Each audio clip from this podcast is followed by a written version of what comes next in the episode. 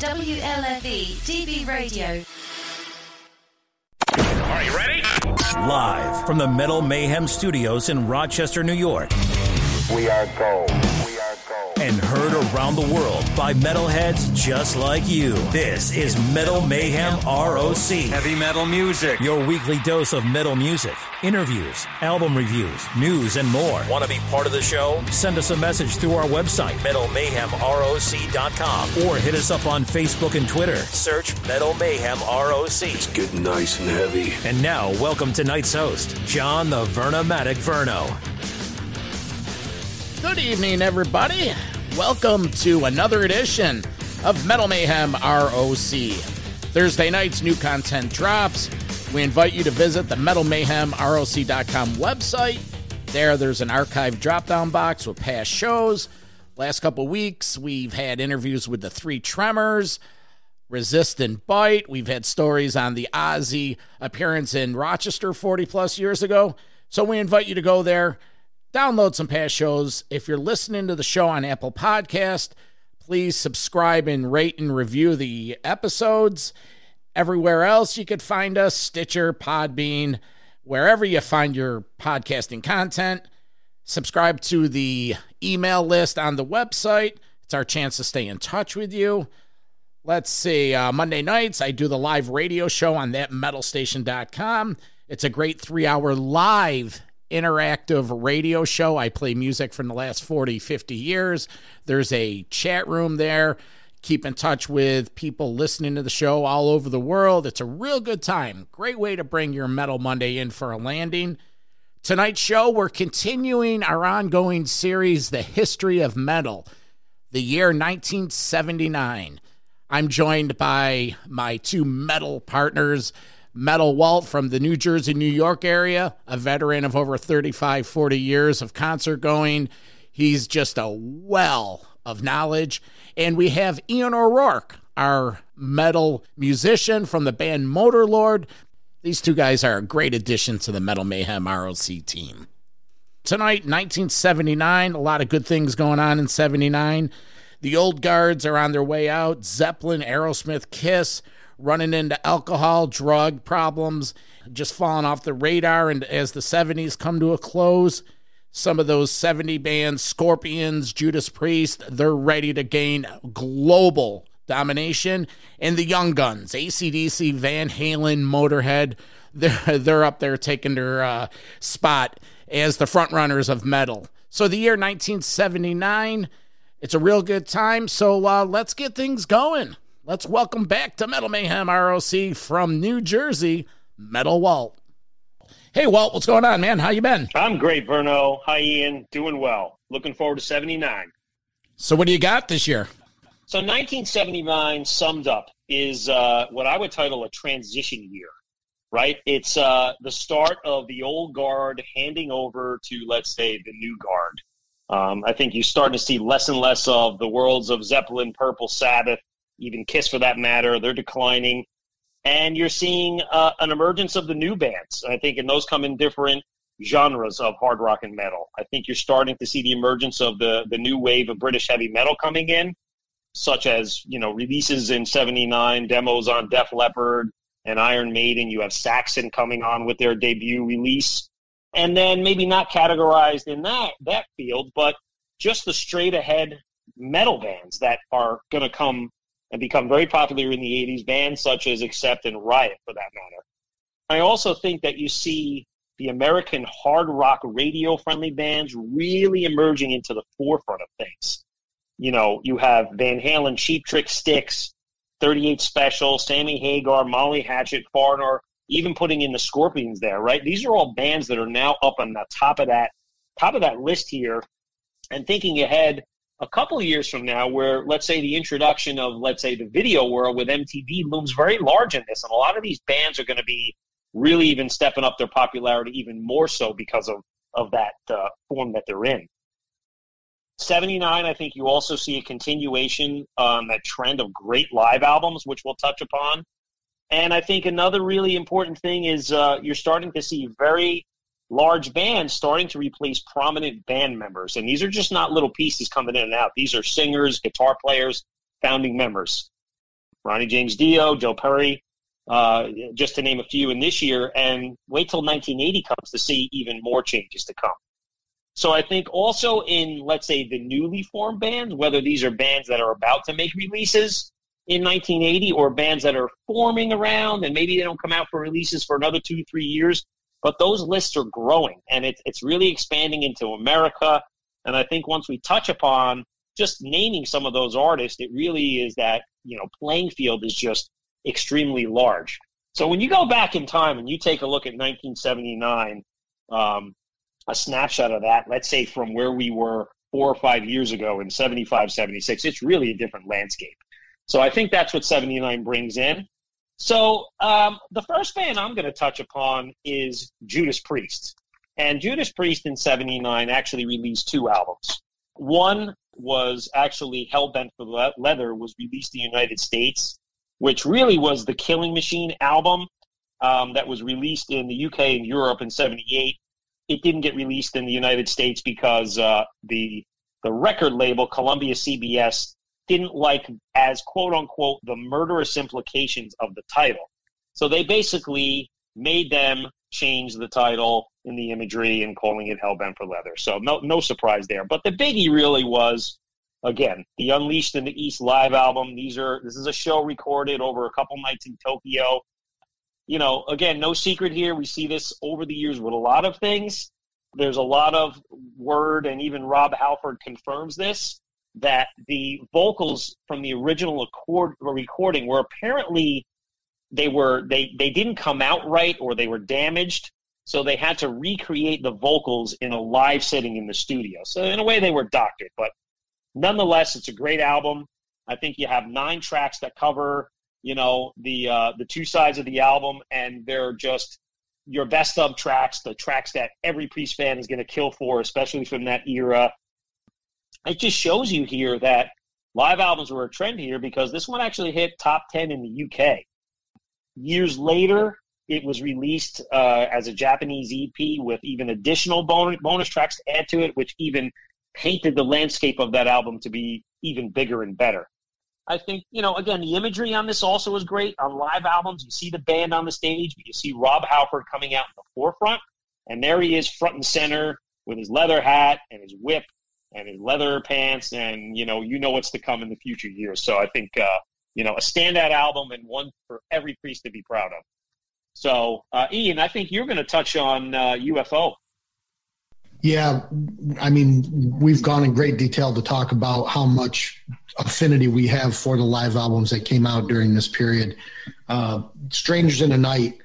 If I had to give a nod to an album that I was going to suggest for someone that maybe had never delved much into UFO, this would be the one that I would go to.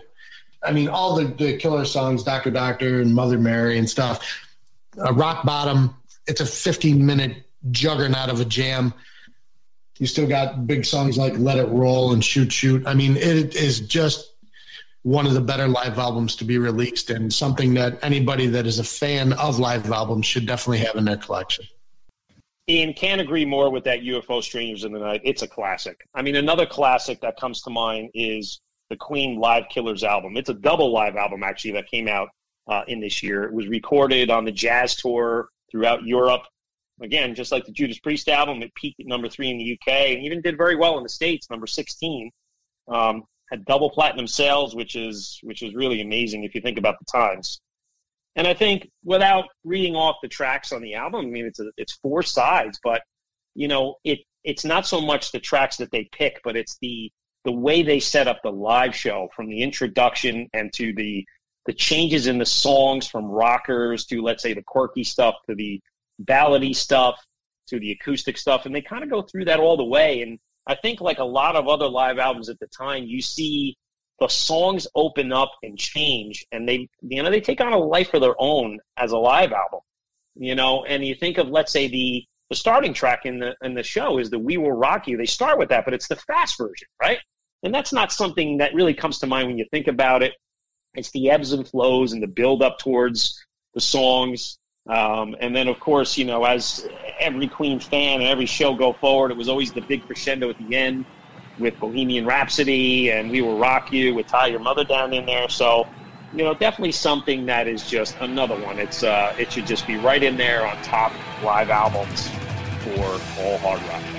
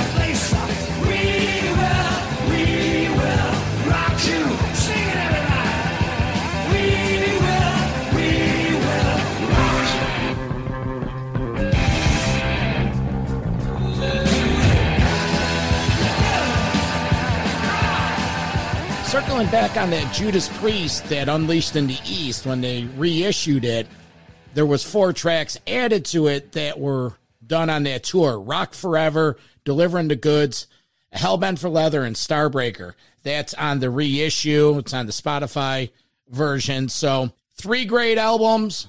The 70s was the decade of the live albums. One band that reaped the benefits of a live album was ACDC with the If You Want Blood, You Got It back in 78. Well, when 79 came around, they had their album Highway to Hell.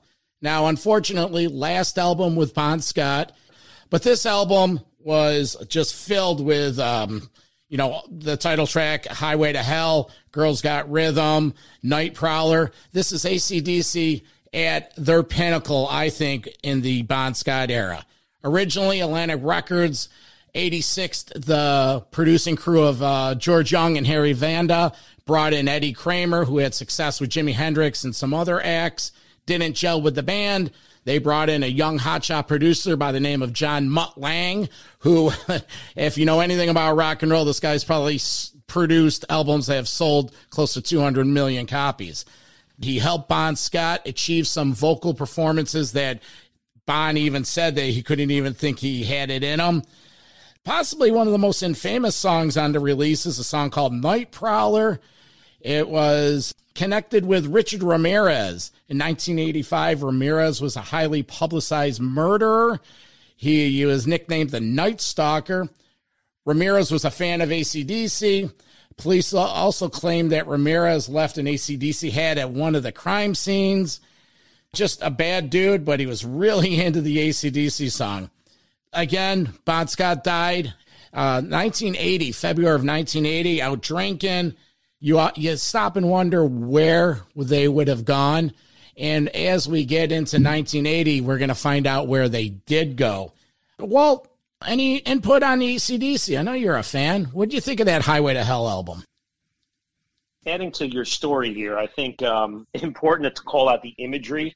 Again, I've been trying to focus not so much also on the music, but let's say the importance of the album and what the cover looked like and what the inserts look like, right? I mean, this is another great one, right? Because it's Angus coming out with the devil horns, right? And how many times has that been put on merchandising and just been on posters and T-shirts and you know the album title and the imagery here really became you know one of those pieces that is uh, known for ACDC. Um, I think you know in addition to the songs, I think what was really let's say important in the growth of the band here, and at the same time a shame was that this was their one opportunity where they were really ready to break through commercially and really ready to become that global band um, that maybe wasn't you know existing a year or two before that. So we all know what comes next. And I think that was even probably not expected the band itself that they would have expected that by replacing a singer, um, they would have really pushed them into stardom. So, uh, but again, you look back at that album and it's just nothing but great memories on it. Again, those uh, live albums leading the way for commercially acclaimed releases, the Scorpions. In 78, they had Tokyo Tapes. 79, they had Love Drive sixth studio album by the band, considered by some critics to be the pinnacle of their career. Don't know about that, but Love Drive was a major evolution of the band's sound. Love Drive was the band's first album to be released by Harvest Records in Europe and Mercury Records in the States. Also saw the return of Michael Schenker, younger brother rhythm guitarist Rudolf Schenker. He had just split from UFO after the Obsession album. Now, Schenker contributed lead guitars on some uh, killer songs on this album. Another Piece of Meat, the instrumental Coast to Coast, the ballad Holiday, and Loving You Sunday Morning. At the beginning of the tour, though, in uh, February 79, Schenker rejoined the band as the part of the touring act, and the group reluctantly parted ways with Matthias Jabs, who had taken over for Ulrich Roth the previous year. Well, as fate would have it, uh, Michael Schenker quit, which led to Jabs' immediate return after an intense round of negotiations. Now, this whole twisted Scorpions MSG Michael Schenker tree spawned the band MSG, Michael Schenker Group. Ian, now you're a big Schenker fan and you have some knowledge of the situation. You getting information on this MSG? Yeah, the, the, the biggest thing with it is that Michael probably because he's another one that fell to his demons way too many times. Um, had a lot of uh, personal issues, I think, you know, that that pushed him back, you know, and coming into the thing with the Scorpions, he really kind of wanted to be more of the lead dog. Um, I think that's one of the things that led to him going, aside from his you know, just getting into these crazy drunken hazes. But then he ends up putting together the Michael Schenker Group or MSG, and we're not going to hear anything from them until next year. But when that album comes out, boy, he comes back with a vengeance, and he's ready to just tear ass into everybody. So it's it's really some cool stuff. It's too bad that even to this day he has unresolved issues with his uh, brother over uh, some of the things that have occurred. Yeah, the, the, the biggest thing with it is that Michael, probably because he's another one that fell to his demons way too many times, um, had a lot of uh, personal issues. I think you know that that pushed him back. You know, and coming into the thing with the Scorpions, he really kind of wanted to be more of the lead dog. Um, I think that's one of the things that led to him going. Aside from his you know, just getting into these crazy drunken hazes. But then he ends up putting together the Michael Schenker Group or MSG, and we're not going to hear anything from them until next year. But when that album comes out, boy, he comes back with a vengeance, and he's ready to just tear ass into everybody. So it's it's really some cool stuff. It's too bad that even to this day he has unresolved issues with his uh, brother over uh, some of the things that have occurred unresolved issues. there are a couple old middies fighting. Uh, Granted, you know they they are bitter. I can't imagine you know, what the holidays are like in the Schenker household. You know, you. I know. You know, Michael Schenker uh, accusing Rudolf of what was he saying? Stealing riffs or just just stealing riffs? Steve, and apparently his money when Rudolf or when Michael was going through the '90s, he was in such a drunken haze all the time that Rudolf actually had stepped up to help manage his money so he didn't go broke. And uh, Rudolf claims, or Michael, excuse me, claims that Rudolf stole his money and I, I honest to God don't think that the, I hope it's not true. I think that a lot of it is mismanagement on behalf of of Michael Schenker and some of his uh, issues with alcohol and his demons that have, have stayed with him. But who knows?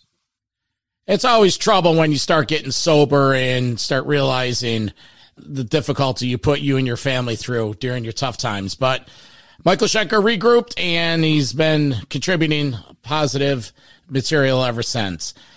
Now we're going to go into a little segment right here that uh, it's very unfortunate because two of the powerhouses of 70s rock and roll had a terrible demise.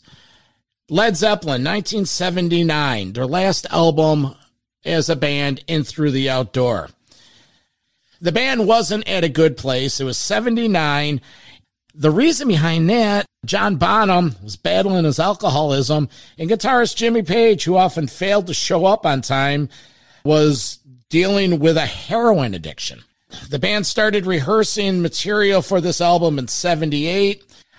After six weeks, they traveled to Stockholm to begin recording. In contrast to previous Zeppelin albums, In Through the Outdoor features much greater influences on the part of bassist and keyboardist John Paul Jones and vocalist Robert Plant. The music on In Through the Outdoor is dominated by Jones, so much that two of the songs from the album, Southbound Suarez and All of My Love, were the only two original Zeppelin songs that Jimmy Page had no part in writing. And the ironic part there is All of My Love, it's one of the most um, eccentric, different sounding Zeppelin songs there is out there. And it stands on its own. I think it's one of their greatest songs. But that being said, the album went to number one when it was released, reportedly selling close to 2 million copies within days of the release. This is Zeppelin's last album with uh, John Bonham. He died in, unfortunately, another drunken escapade. It's late September 1980, right when they were doing rehearsals for the Through the Outdoor American Tour.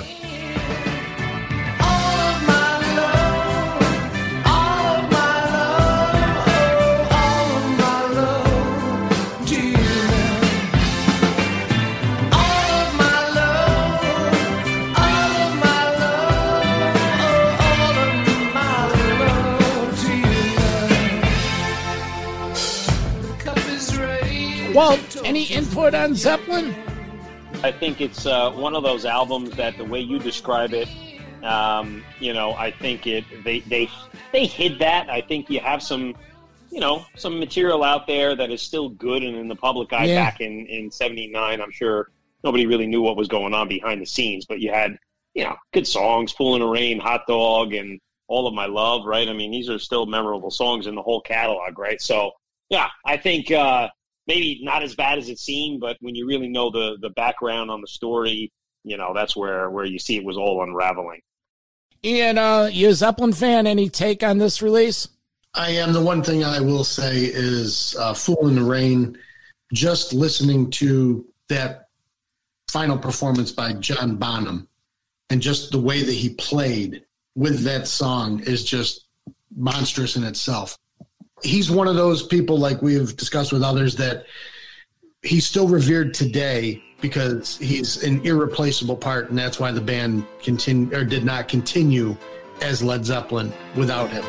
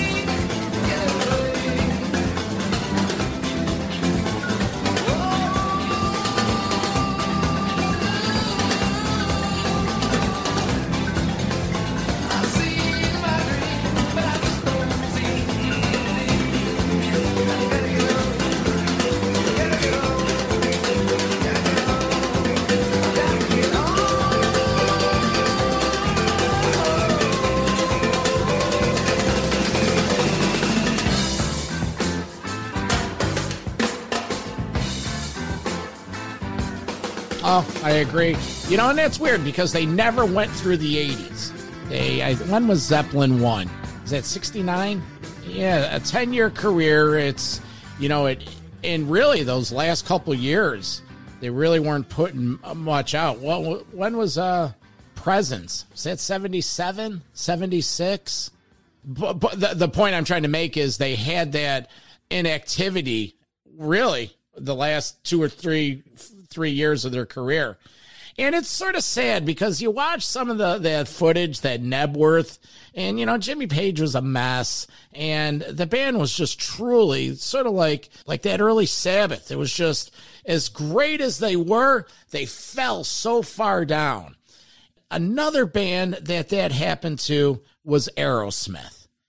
Aerosmith obviously comes around in the early 70s. They had the run of fantastic albums. We've chronicled it. But by 79, the band was a mess. Night in the Ruts, their sixth studio album, released in 79, but took well over like a year to make. They're in the studio. They're wasting money left and right. Joe Perry's drinking. Steven Tyler's snorting Peru. Um, it's just the families are fighting together. Band members were in dire financial straits. Put it this way uh, Joe Perry owed the company $80,000 for room service alone. Who the hell bring rings up an $80,000 room service bill? Uh, the band uh, was forced to go on tour and that wasn't good. Substance abuse among the members gradually worsened. They started fighting among themselves. This often led to missed and sloppy live performances. And like Walt said in the beginning, this led to the departure of Joe Perry. The situation came to a head in July 79 at the World Series of Rock in Cleveland. Perry left the band halfway through the tour after a heated argument with Tyler prior to Perry's departure. He had completed parts for uh, six or seven songs off of the what would end up being Night in the Ruts. Guitar parts for the remaining songs were recorded by Brad Whitford and Jimmy Crespo, who eventually took over Perry's uh, role in the band from 79 to 84. Well, Steven Tyler ended up getting clean. Joe Perry ended up going out on his own and playing clubs and driving around in a van. It's it's just a terrible story because Aerosmith, like Zeppelin, they were just they were monsters. They were just you know you, you couldn't touch them. But drugs and alcohol just destroyed these bands. Well, what do you think of Aerosmith? Because you've been around the block with these guys. Any remembrance of 79 in your interpretation of Night in the Ruts? To be honest, no. I I, re, I know I know Aerosmith from the heyday of the '70s, and then it's almost like there's this period of time from '79 to around '87 where it's almost like they never existed. And I know they did, right? But I think it's just like a very dark cloud period where they stayed alive, but there there's no real memory in a good way of the band there you know? And i think they were the one of the lucky bands that came out of this and really got a, a, second chance on life and had a second career right? You know you think about permanent vacation in 87 forward you know they, they, they were like a cat with a second life and that's a great thing. Led zeppelin didn't have that chance right? And um, i think that's something to be proud of in, in a way i think um, you, you think about some of these other bands that uh, maybe were in a demise or even let's say uh, a slump but maybe kept it going. I think of even Kiss, right? In 79, Kiss put out Dynasty. Now, certainly this wasn't the death of the band, but it was a band that was, it was a head scratcher. I mean, the guys were basically following the formula of the four solo releases, and I think they they they goofed on their on their model of what they thought success was. Right? Instead of sticking with it and what brought them there from let's say 74, 75 through 78, they went in a whole different direction. I mean, they put together a pop album to try to get on pop radio. They tried to camp and, and jump on the disco bandwagon, you know, to a degree. And this is where maybe Gene and Paul became very uh, stingy and very greedy and wanted to manage the band. Now, granted, Peter and Ace had the alcohol and the drug problems themselves, but they were no longer a group. I mean, this album was written essentially, they all, you know, wrote in their tracks, brought their demos to the table. None of it was done as a group. Um, I mean, and despite that, you think about the album, it's uh, it's a flop, right? But it had its moments. I think again, as we talked about with the solo albums, Ace comes out of there looking like the uh, the hero. I mean, yeah, he does a, a cover of the Stones' 2000 Man, but it's a great version. Hard Times is a cool little rock track on there, and I think he looks like the better better of the group. You know, I think there's still, you know, there's some okay tracks on there, catchy songs, charisma, Maybe Sure knows something, and you know Paul has an okay song in Magic Touch, but definitely is nothing that you look back at Kiss and say, "Hey, this is a Kiss album." And you think about what's to come the next year on Unmasked, that's even worse, right? I mean, even to think about it behind the scenes, you find out many years later that Peter was in a car accident in '78 and was hurt and banged up, and I guess they didn't like his performance on the album. They brought Anton Fig to play, and so that became the beginning of you only seeing the names of the artists on the album, but not knowing who actually played the song. Bob Kulick was another one that played in there for Ace many years to come, and uh, really was that the start of that low and mysterious point of Kiss until again they came back. Let's say in 82 or 83 with a new image without the makeup. And then they start building themselves off in a whole nother career in the non-makeup era. And they came back and, and became an 80s, you know, an 80s uh, iconic band again, another band that got a second life, right? So I think you can make those parallels to Kiss and Aerosmith.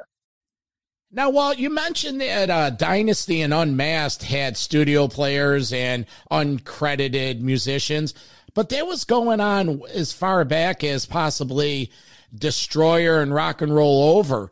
Different guys doing it. Bob Kulick, he was all over the place. That last, that fourth side of Kiss Alive two with those uh, All American Man and uh, Larger Than Life. That was sprinkled with other musicians. Do you think there was a lot more going on than before Dynasty? Perhaps some of it, but I think it uh, it slowly grew in the distrust of Gene and Paul with Ace and Peter. It was like you know two of the members going one direction, two going the other. You could just see who was taking control of the band, and they wanted it their way. They wanted to you know protect the imagery of the band. And now when they were at this high with their merchandising, with the you know all yeah. the kid stuff and the movies and Kiss meets the Phantom of the Park and the comic books and everything else, right? They were going to protect the uh, the trademark. They weren't worried about the members, and if it meant you know bringing better guys in to play the songs, and the fans weren't really going to know what was going on because the four guys in makeup were on the cover, who cares?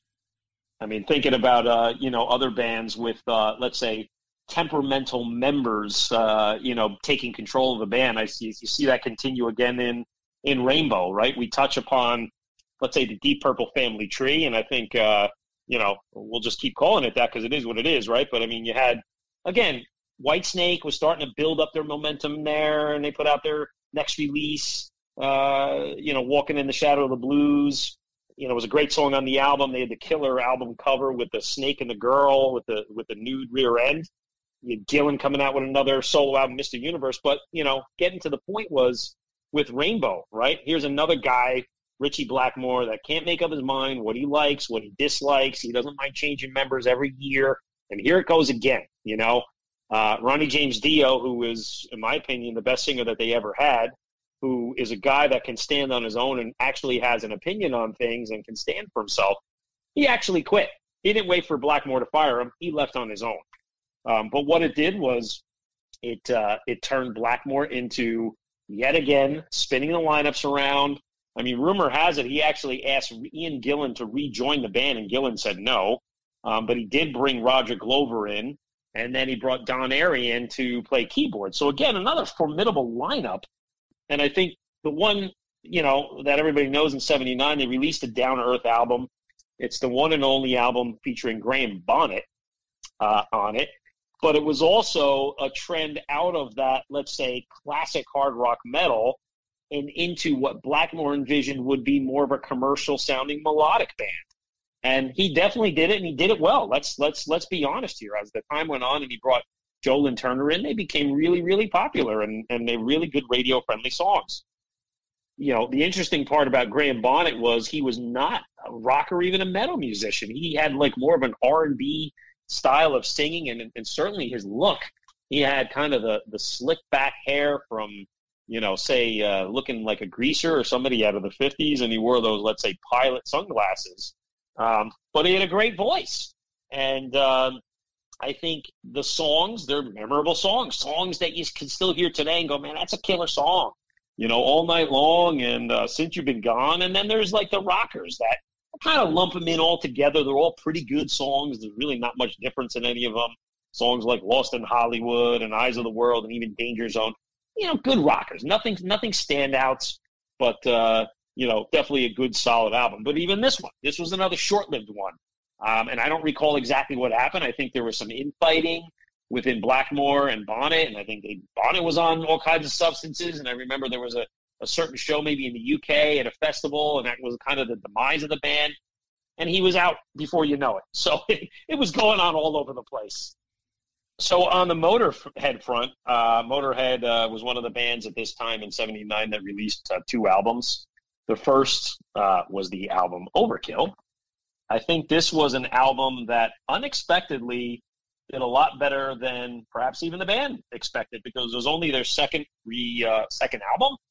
Um, I think to most listeners, it's a much better album than the debut, and I think it might be right up there with uh, as the landmark album, and definitely one that's looked upon as one of the best uh, in their in their catalog throughout their career.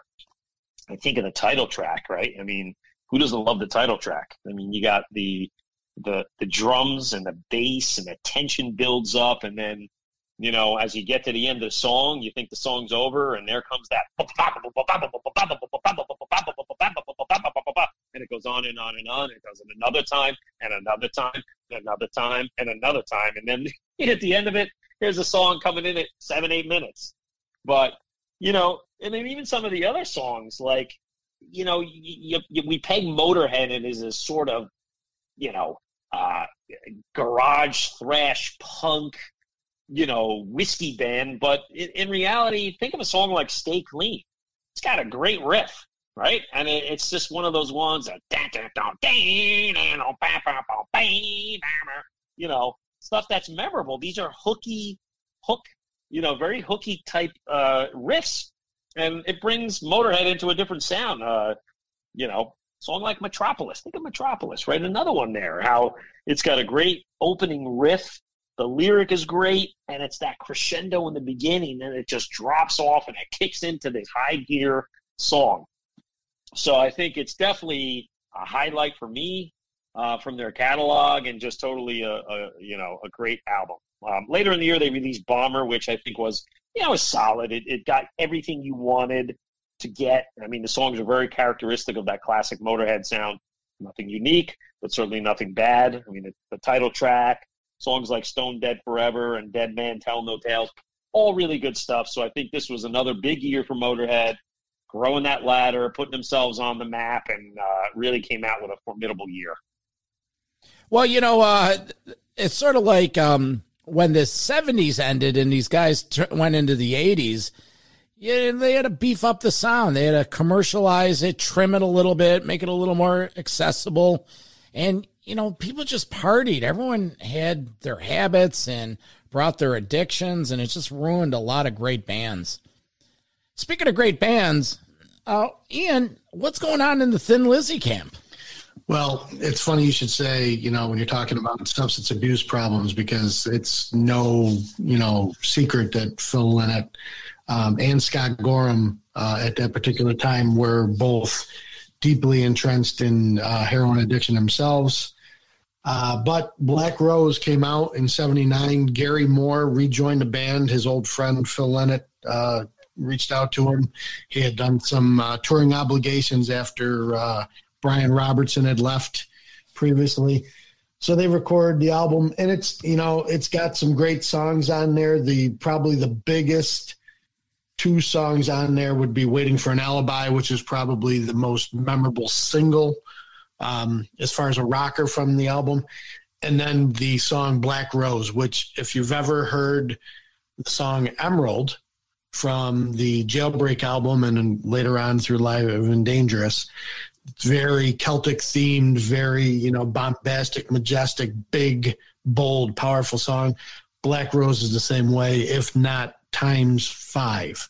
So it takes it to a whole other level. But this is another band, you know, um, going into the 80s, having some hiccups along the way because of the substance abuse issues and uh, what trend they're going to actually follow. You know, Phil was very much involved with. Uh, he was friends with you know all the guys in the Sex Pistols and a bunch of punk bands. He was really keen on a lot of the new wave bands. So as we go forward, you listen to some of their albums, and it's like there's a hodgepodge of everything again. You know, there's no consistency. So that's that's really funny that you know all these parallels can be can be drawn along all these bands, and the, the one consistent that comes back is either alcohol or drugs. Yeah, you're right. Those parallels are pretty obvious. It's it's too bad that substance abuse rips our bands apart. So in 79, a lot of the mid-level American acts were in the game. You know, like Sammy Hagar, Riot, Cheap Trick. And up in Canada, they had their own little uh, scene brewing. Bands like April Wine, Triumph, and Helix. Ian, you're familiar with these acts. What was going on with these groups in 79? So, Verno, the uh, Cheap Trick, obviously, you know, they're at this point one of those bands that everybody's talking about. They're, you know, you could probably classify them in some of those poster bands like Walt would talk about. Um, they released a Dream Police album. On the other side of things, you've got uh, Sammy Hagar. You know, when he came out of Montrose, they were trying to make him a little bit more singer songwriter-ish, I guess, a little bit more ballady, a little bit more soulful. Still had the occasional rockers that he was throwing in there, but he was working with a lot of songwriters. But by the time he gets to this point in '79, he releases the album Street Machine. He is at this point getting himself established, and you're seeing him with some of these bigger acts. You know, he ends up going out and touring with Kiss a couple times, well, once, and then was never invited back again. Um, and then you also have that nice little band from New York called Riot. They have released their second album now called Narita, and they are really honing in on that metal sound, a smoker from beginning to end. And as you mentioned, the other band that was kind of doing that same ascendancy, even though they had had a couple albums underneath their belt at this point, the previous album uh, by April Wine got them a little bit more radio play, a little bit more familiarity with people out there. They had the song Roller, which is just a freaking smoking heavy boogie song. But they come back this time with Harder, Faster. It's one of those albums you can see where they're at this point like we had said before, you get that two, three, four albums in a row where they're really establishing themselves, coming up through the ranks. And on the other side, you know, with the Canadians up there, you know, you've got Triumph releasing just a game, keeping themselves into the conversation with some of the hard rock that they're putting out. And then a little band called Helix released their debut Breaking Loose. So, I mean, there's a lot of good material that's coming out uh, all over North America at this particular point. Uh, what was the problem with Sammy Hagar playing opening for Kiss once. What was I? I think I read something recently about that. But uh, what's the backstory on that? Yeah, so apparently, uh, you know how Kiss fans are like uh, Maiden fans or like Metallica fans. You know, they're very devoted and rabid towards the band.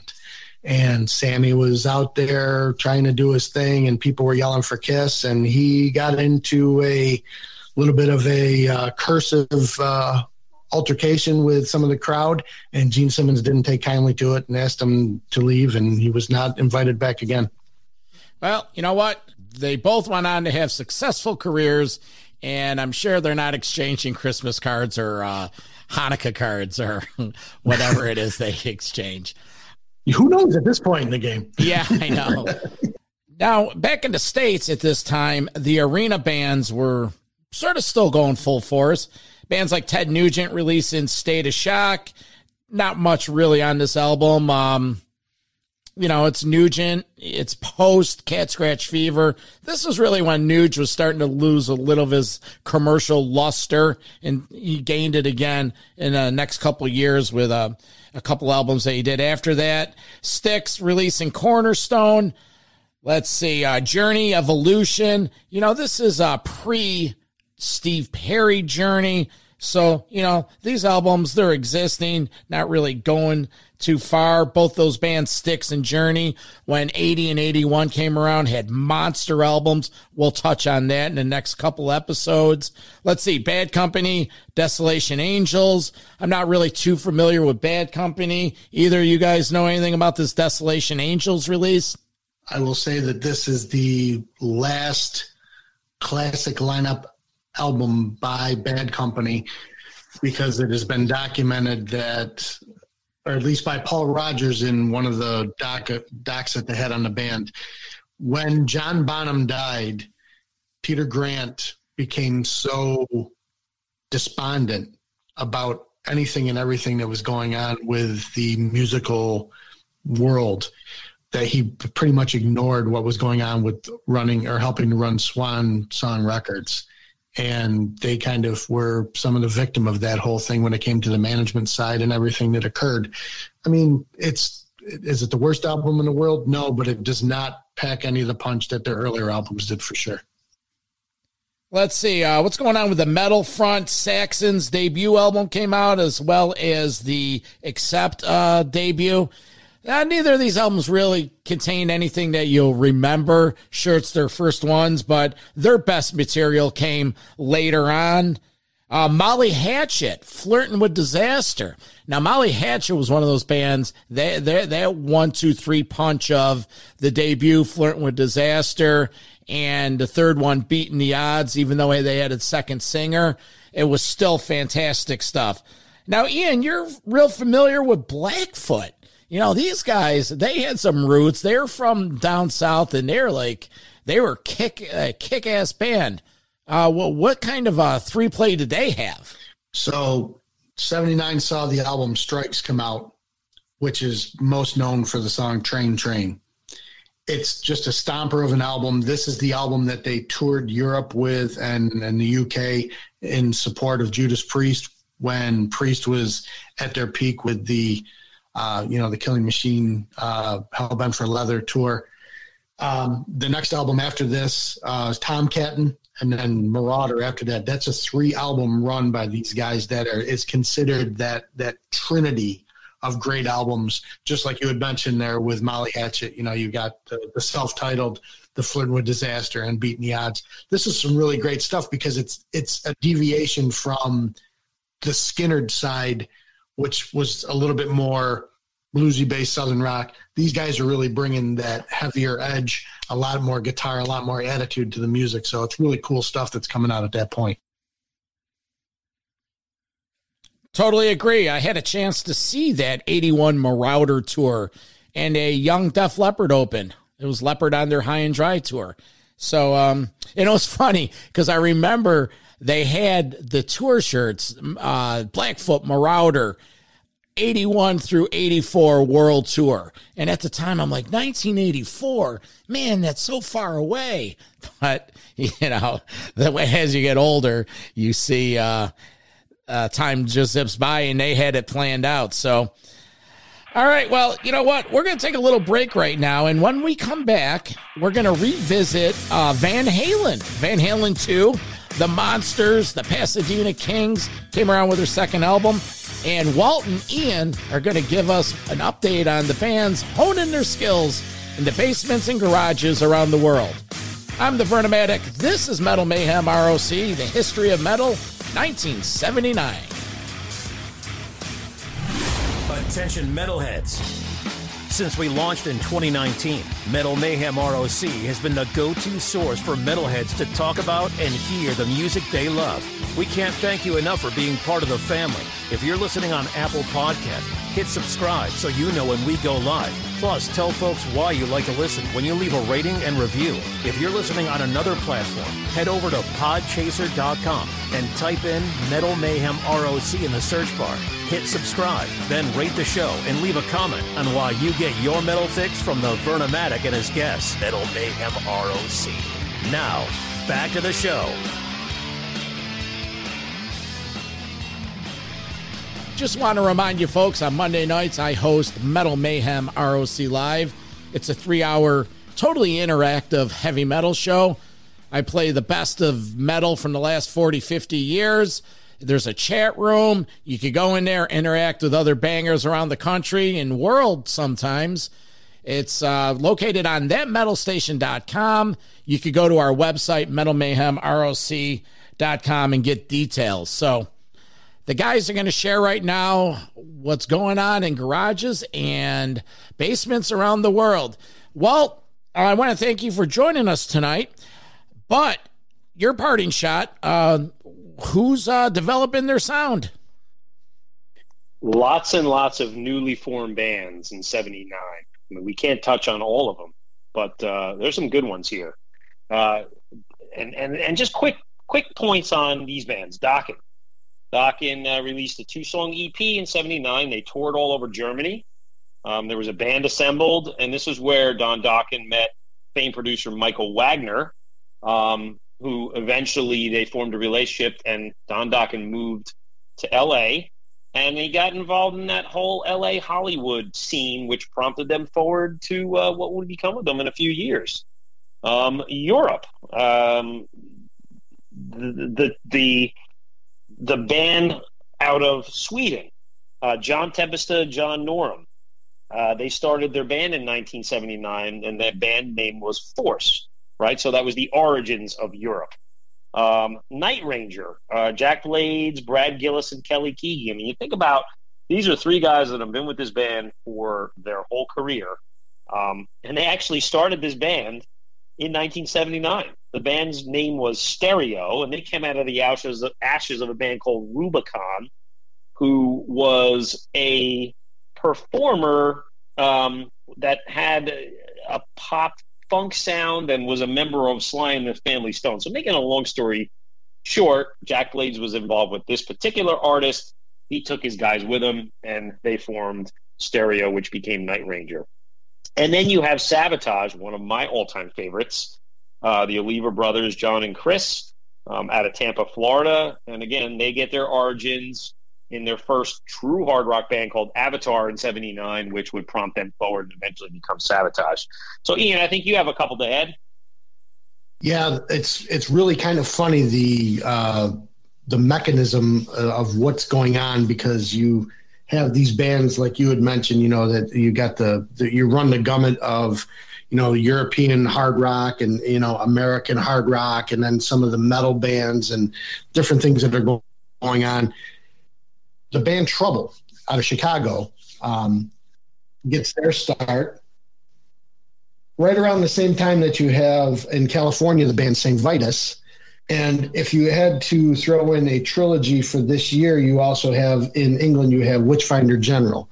Now, anybody that is a fan of doom metal knows that these guys, along with a band that got their start back in 76 and is sledging it up through the uh, clubs, the Obsessed, these this is probably the Mount Rushmore of, of early doom metal, at least that second wave, you know, post Black Sabbath that really doesn't start to rear its head until the early 80s, but by the time it does, and it starts to springboard, it leads to a whole plethora of bands, and you can see that the, the doom metal um, front kind of running a parallel with the new wave of British heavy metal as we go along through the 80s. So, really, some uh, some cool stuff to look forward to, definitely. Well, you know, you guys. Um I want to thank you for putting the homework in and uh, coming up with these new bands that are right around the corner. All right, right now I wanted to save the granddaddy of them all for the end Van Halen. Van Halen 2 came out in 1979. You know, these stories have been shared time and time again, but they're always worth telling again. Van Halen toured the world 1978. Started in February. They opened for Journey, that famous Black Sabbath opening spot. They went around the world. They came back to the States. They toured through the fall. They ended at the beginning of December. They took a week off for the holidays and bam, back in the studio to do Van Halen 2. Many of the songs on VH2 are known to have existed prior to the release of the first album. They're scattered throughout the zero demos, all the stuff you hear on those bootleg tapes when they're playing, you know, Gazzarri's and the Starwood. They used to have uh, different titles. They rearranged them. You know, Beautiful Girls was uh, Bring On the Girls and just, you know, different titles. Here's a fun fact that black and yellow guitar on the back of the album, known as the Bumblebee, that's buried with Pantera guitarist Dimebag Darrell. Eddie Van Halen placed it in the Kiss casket at Dime's funeral. Now, it wasn't the guitar that Eddie recorded the album with, but it is the guitar that's on the back album uh, photo shoot, and Eddie played it on the tour. David Lee Roth on the back of the album has uh, a broken toe. Turned out to be a broken heel, and he has the cane. That was during the uh, photo shoot when he's jumping off the riser for the back album. Perfect, perfect follow up to Van Halen 1.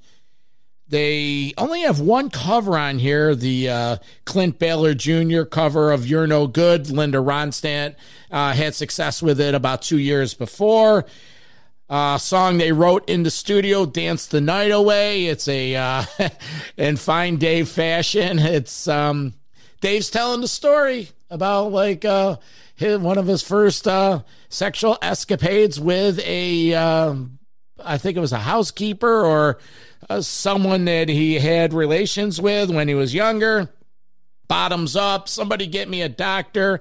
Eddie does the instrumental Spanish Fly on a, you know like a acoustic guitar but he you know originally learned it on a flamenco on a whim one night he was at ted templeman's house after ted had come back from vacation he went over there and it was just leaning against the wall and he picked it up and started, you know, noodling Spanish Fly. Ted's draw, jaw dropped to the floor. Bam! it's on the album. Beautiful girls, women in love. I could go on and on. This album is uh, a soundtrack to my youth. One of my favorite Van Halen albums. They're all my favorite, but Van Halen 2 just um, really struck a chord with me. Eddie Van Halen on this album was just on fire. But you have to grasp the reality here, folks, that Eddie Van Halen, when he came on the scene, every album, like that original six pack, but really those first albums, everything was just groundbreaking. And it was just coming out, you know, every year. Back then, albums were coming out yearly. They recorded this album in just one week. Come on.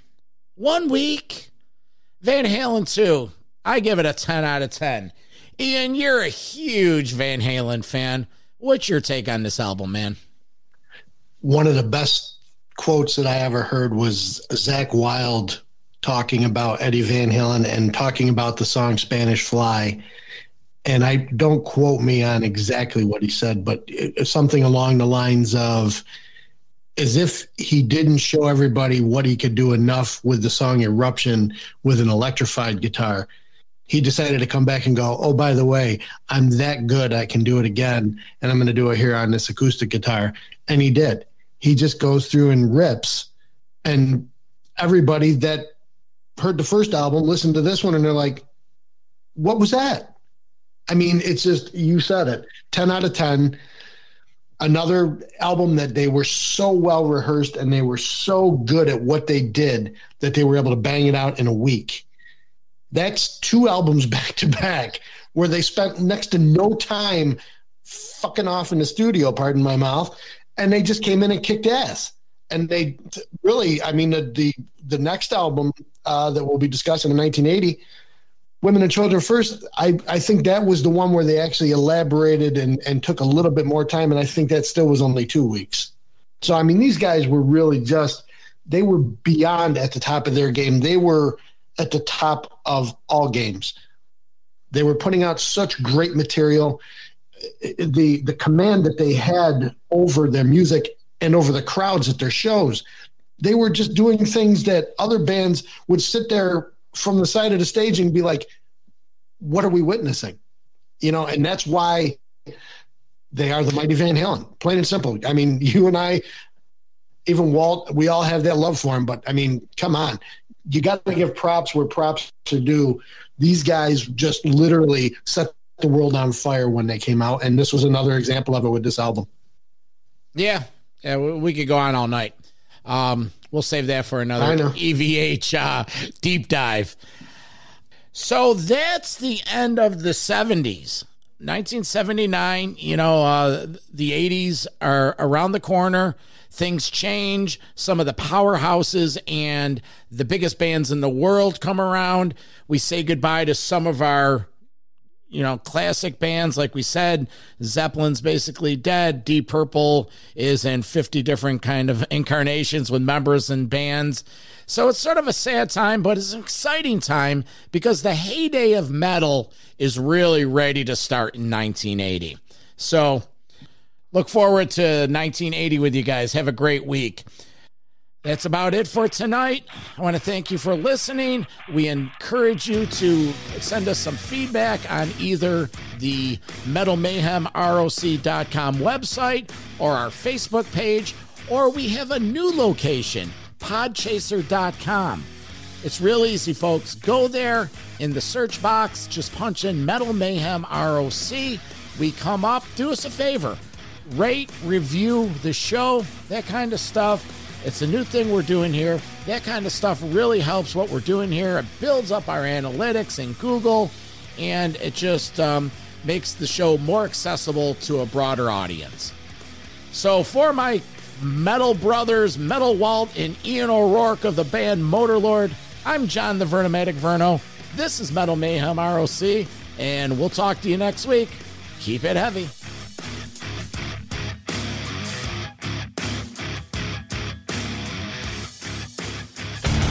Metal for Life. Thanks for listening to Metal Mayhem ROC. Check out our websites at metalmayhemroc.com and metalforever.com for information on upcoming concerts, podcasts, archives, and all sorts of info. Please like, follow, and share with everyone, even your non metal friends. Catch us next time on WLFE DB Radio. It's NFL draft season, and that means it's time to start thinking about fantasy football. FantasyPoints.com features industry leading experts and prognosticators using proprietary hand charted data to help you score more fantasy points. FantasyPoints.com is the place to go for whatever kind of fantasy football you play. Whether you play fantasy football, daily fantasy sports, or do a little bit of everything, Fantasy Points has the meticulously researched content to guide you to victory. And why wait for the fall? Fantasy Points also covers the new spring football league, the UFL. Join the guru, John Hansen, Scott Barrett, Joe Dolan, and other massive names in the fantasy football universe with an exclusive offer. Use code Pantheon for 15% off any fantasy points package, including the all in package, with access to every article, tool, and data nugget that Fantasy Points has to offer. That's fantasypoints.com and code Pantheon for 15% off at Fantasy Points. Fantasypoints.com. Code Pantheon. Score more fantasy points.